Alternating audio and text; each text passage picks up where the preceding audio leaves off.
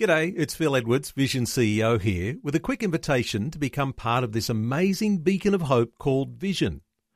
Together we can put our love into action to help people of all kinds build or rebuild their lives on the truth of God. Please consider the part you can play during our upcoming Visionathon appeal, remembering that it's your support that makes Vision possible, including this podcast. Life, culture, and current events from a biblical perspective. 2020 with Neil Johnson on Vision. On a Tuesday, we do like to connect with Alex Cook, the founder of Wealth with Purpose, our Ask Alex segment, where we talk about money in light of a biblical foundation and what sort of wisdom we might understand as Christians from God's Word about money issues. Alex Cook, welcome back to 2020. Thanks, Neil. Always good to be with you. Alex, one of those really, really important foundation things for our Christian walk often is how we think of our money by way of a Christian way of thinking about generosity. Uh, if we're not being generous, we're probably hoarding to ourselves or we're succumbing to greed. So, generosity, one of the most important things we need to talk about as Christians when we're discussing money. Oh, absolutely. And I think it should be one of the things that as Christians that we're known for. When you look at the media, the way they, the way we get spoken about in the media, uh, generosity is not often one of the things that people mention. Um, which is which is sad, given that uh, Christian charities, of course, do amazing work across Australia and indeed across the across the world as Christians live generously with the money that God puts in their hands. But to me, it's it's a fundamental thing in the sense that being generous reflects the character of God.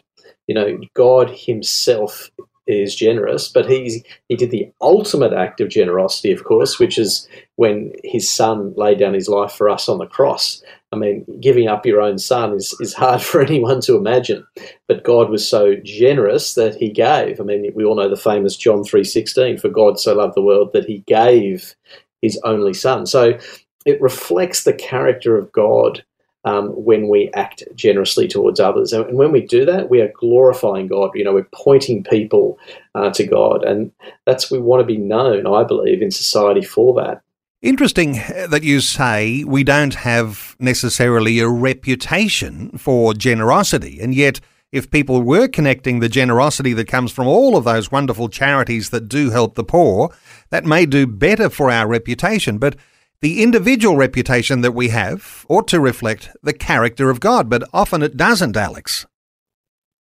Yeah, look, I think, I mean, look, it's partly the society we live in now with this sort of, you know, increasing antagonism, but the, I would love to think that, that the friends, the, the people around us, people in our communities know that if there was ever any anyone they needed to turn to because they needed help, that the first person they could call, the first person they think of, would in fact be a Christian because they know that's someone they can rely on and someone who would be willing to give things up. You know, we live in this crazily sort of busy society. People are in a rush, people in a hurry.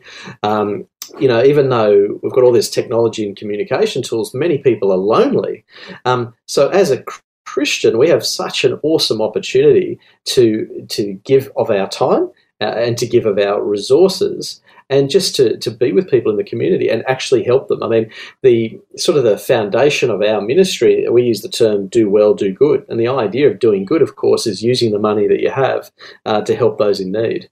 Uh, and not just those in need, of course, we want to fund things that are of kingdom purposes. It's not just, you know, the poor, it's a whole gamut of things that we as Christians um, should support. You know, we should support our local church. We should support fantastic ministries like Vision that we're on now. We should support um, those in our community communities who are in need. And we have such fantastic opportunity to do that uh, in a society like ours where, where the needs are great.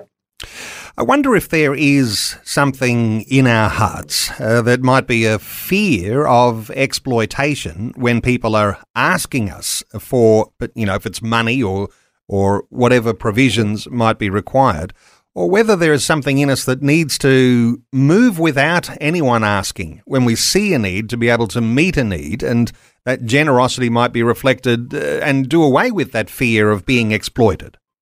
Yeah, look, I certainly think in our society there probably is that sort of, you know, increasing, you know, cynicism about when people are asking for money and so forth. But I think um, we can we can overcome that just by um, being willing to live generously with no strings attached. You know, we're, we're, not trying to get something for ourselves. We're trying to get something for others and, and to help them. Um, but look, that's that's something that will take time, uh, I believe. But it's a you know massive opportunity for us to do so. If we're looking to the Bible, looking for scripture, God inspired scripture that might give us some guidance on how to be generous, what do you think of, Alex? Oh, there are so many. Um, look, one of my favourite ones, which I was sort of going to draw listeners' attention to um, when I was preparing for today, I was thinking uh, um, my favourite is the Book of Acts. It's not my favourite book. Proverbs is probably my favourite because there's so much wisdom in it, but Acts is brilliant. When we have Acts uh, chapter 2, verses 42 to 47. And what it says, in fact, it's worth reading out because I think it gives us a model as believers as to how we can live our lives uh, in community and how we can live um, using the resources that we have. It says, and so I'll read it out. It says, They devoted themselves to the apostles' teaching and to fellowship, to the breaking of bread and to prayer. Everyone was filled with awe at the many wonders and signs performed by the apostles. All the believers were together and had everything in common. They sold property and possessions to give to anyone who had need. Every day they continued to meet together in the temple courts. They broke bread in their homes and ate together with glad and sincere hearts, praising God and enjoying the favour of all the people. And the Lord added to their number daily those who were being saved.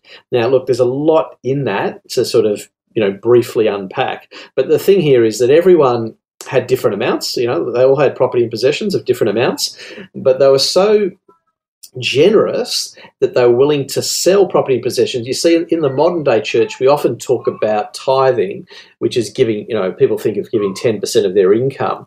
But this is kind of the next level. This is actually saying, I'm actually willing to part with assets that I have. You know, I'm willing to sell, you know, a block of land or a house or, you know, a business, something like that, to give to anyone who had need. So I'm willing to share what I have to make sure that people are taken care of. So that's a critical thing. But not only that, it, it says here people saw it and they praised God and they enjoyed the favor of all the people. And the very last line of that particular passage that I love, it says, The Lord added to their number daily those who are being saved. So what that suggests to me is the fact that when we do live a generous life, it actually shows the world, A, that we take what we believe very seriously, but it also says to them, hey, look, this this faith is real. These people are genuine. And I think when we do that and the world sees that actually Christians are not all about themselves and doing their own thing, they're actually about helping others and building a better society. When they see that, we'll see the Lord add number, add you know, add daily the number who are being saved. You know, I'm sure many listeners are thinking, you know, we want to see many Australians come to Christ, and uh, generosity, I believe, will be one of the pillars if we if, if we want to see a revival in this country, I believe generosity will have to be one of those pillars because when Christians live generously, it'll show that our hearts are for God and not for the world. I mean, I think one of the things that I observe in my ministry is, you know, in the Western world, we are very worldly, we are very materialistic, you know, no surprise there. But I think the church needs to start living differently. We need to, whilst we're going to be in the world, we're not to be of the world. So we, to do that, we need to change and we need to be the ones that are so willing uh, to be generous, to sell things that we have to make sure all needs get met. So it's a huge opportunity, I believe, for the church. A huge opportunity. In fact, I think it's profound wisdom that if you're expectant, of awakening or revival, somehow or other, it's going to be to do with the generosity of believers and the generosity of the local church. In order to break the system that we might have that keeps us from being generous, how do you think we do that, Alex? Uh, you know, I guess you're talking about living in some ways sacrificially so that we can be generous. Yeah, look, absolutely. I mean, ultimately, money is very spiritual. So the, the core sort of Christian belief around money is that our money is really God's, um, and that we are to steward what is God's for God's purposes. You know, I use the term or the expression um, managing God's blessings in God's ways for God's glory. That's a definition I found, I think, at stewardship.com a couple of years ago. And I thought it was a really useful way of thinking about it.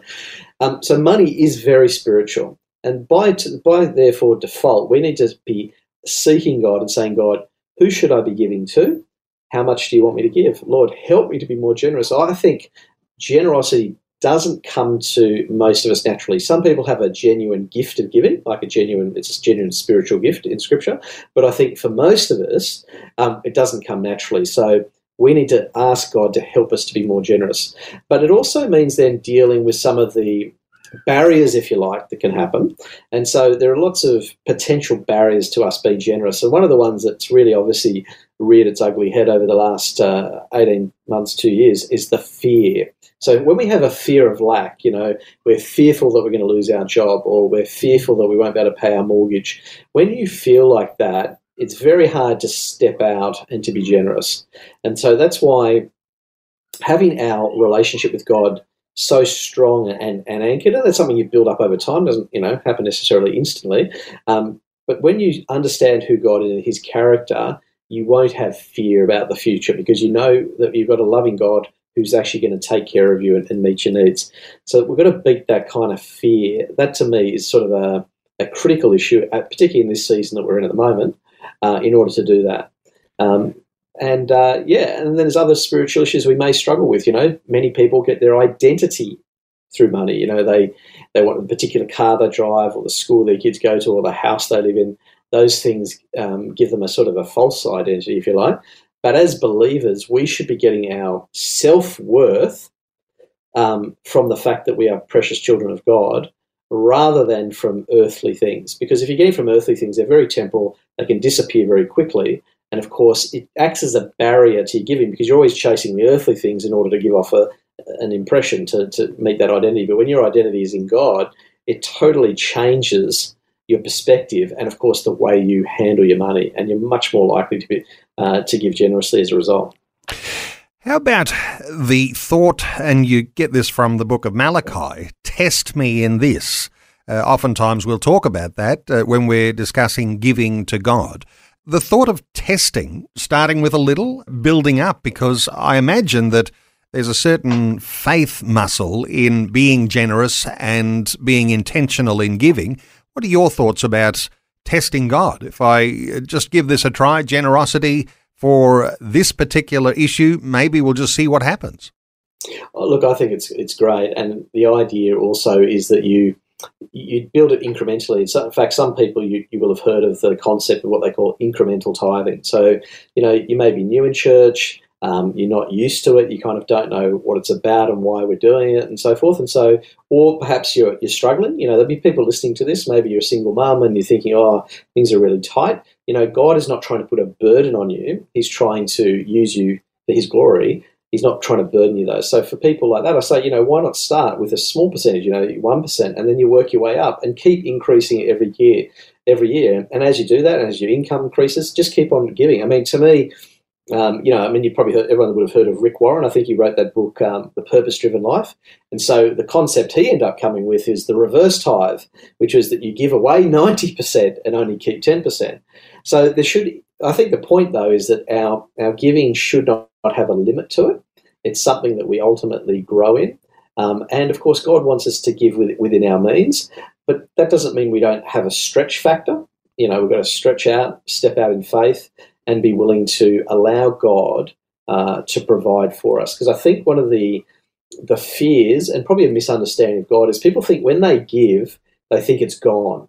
What they don't understand is that you have this supernatural God behind you who sees what you're doing and can has no no no lack of resources whatsoever, and he can always meet your needs. And you know, you've seen that. You know, we've you know we've talked over the years on Visionathon and things like that, and you see the remarkable provision that God has uh, for His people um, when we come together and live generously, um, but also you know the touching of people's hearts as these things happen. So there is no lack of provision. There is no lack. God is. We have to understand that God is a God of abundance. In fact, I'd encourage everyone to go and read uh, the book of two Corinthians, chapters eight and nine. That's what if you want to read about generosity, they're the two amazing chapters in the New Testament that will really empower you to actually realize, you know what, we have a God of abundance who gives us more than enough so that we can do good with what He's given us. So fantastic. Um, opportunity, but it, it comes from this understanding that God is our provider and that He has no lack. He is a God of abundance. And turning over a new leaf, Alex, because as parents, we might be thinking, wouldn't it be wonderful our, if our children uh, grew up to be really generous? Uh, but somehow or other, there's a role modelling involved in that as well. So, as a parent, uh, passing on values to your children, I guess they've got to see us being generous so that they themselves will catch that value. Absolutely. And look, there's all sorts of practical things you can do here.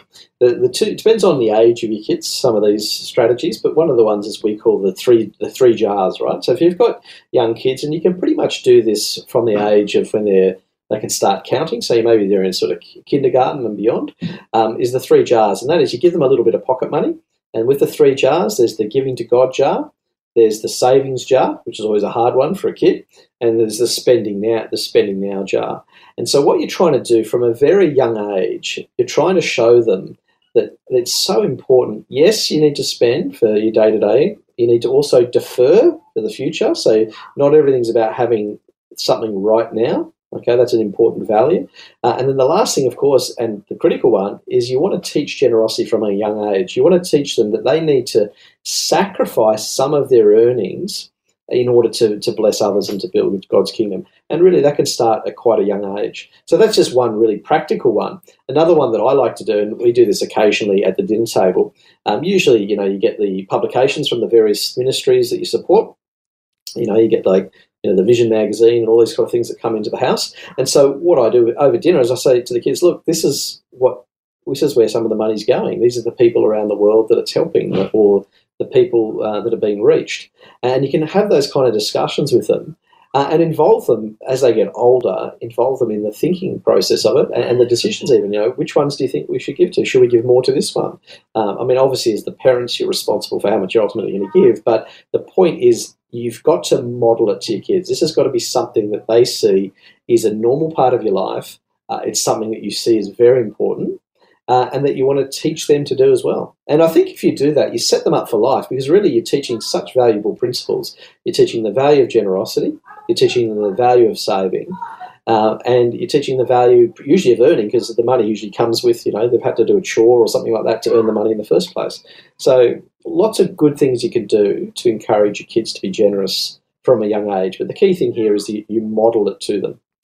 Wonderful wisdom, Alex Cook. Alex is the founder of Wealth with Purpose. You can connect with Alex Cook at wealthwithpurpose.com and there's lots of good free resources there available on the Wealth with Purpose website. You can also follow Alex on Facebook and on Twitter. And there's also an Ask Alex at wealthwithpurpose.com email. Alex, thanks so much for offering some great wisdom once again today on 2020. My pleasure, Neil. Great to be with you as always. Thanks for taking time to listen to this audio on demand from Vision Christian Media. To find out more about us, go to vision.org.au.